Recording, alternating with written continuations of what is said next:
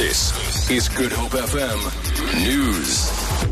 Good morning. Several students have been arrested after chaos erupted over an alleged lack of accommodation at the University of Cape Town. Cases of housebreaking and malicious damage to property have been opened.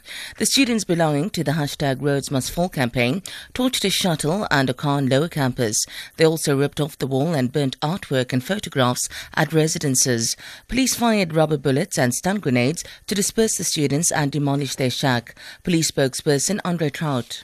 We stand here on the will of the people and do the best we can every day. Every day, the best we can in the name of the African National Congress. It does not matter we apologise for that soundbite problem. We'll get back to that story in our later bulletins. University of Cape Town Vice Chancellor Dr. Max Price says eight students have been suspended in connection with last night's violence. He says their behaviour is utterly unacceptable and can in no way be tolerated. He says Rhodes Must Fall has made it clear that their aim is to shut down the university, but they will not be allowed to prevent more than 30,000 students and staff from exercising their right to study and work in a safe environment. UCT is in the process of obtaining an interdict and will bring criminal charges against those involved. Price says the university will continue operations today. Human Settlements Minister Lindiwe Sisulu says the gains of the ANC cannot be denied. She was taking part in a debate on the State of the Nation address before a joint sitting of Parliament. Opposition parties lambasted President Jacob Zuma for the country's poor economy and schooling system. Sisulu says due to democracy, South Africans don't have to live with inequality, poverty or humiliation anymore.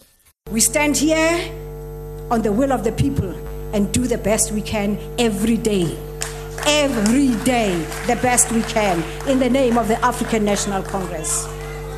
It does not matter how hard you howl, how much you whinge on your grandstands. Our government and our policies have been lauded internationally, and where we have erred, we have acknowledged it. Metrorail says its ailing infrastructure cannot meet the needs of thousands of commuters who daily make use of their services in the Western Cape. The service provider says its railway infrastructure, rolling stock and technology have reached the end of its design lifespan. Regional Manager Richard Walker has briefed the Standing Committee on Transport and Public Works in Cape Town on its performance review. Walker says since April last year they've had 10 incidents of malicious damage to trains and stations, with trains being set alight night?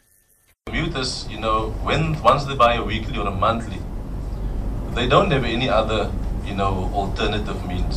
You know, so once we cancel trains, once we need to suspend services, some people can't get to work. It's just a fact. Some kids can't go to school.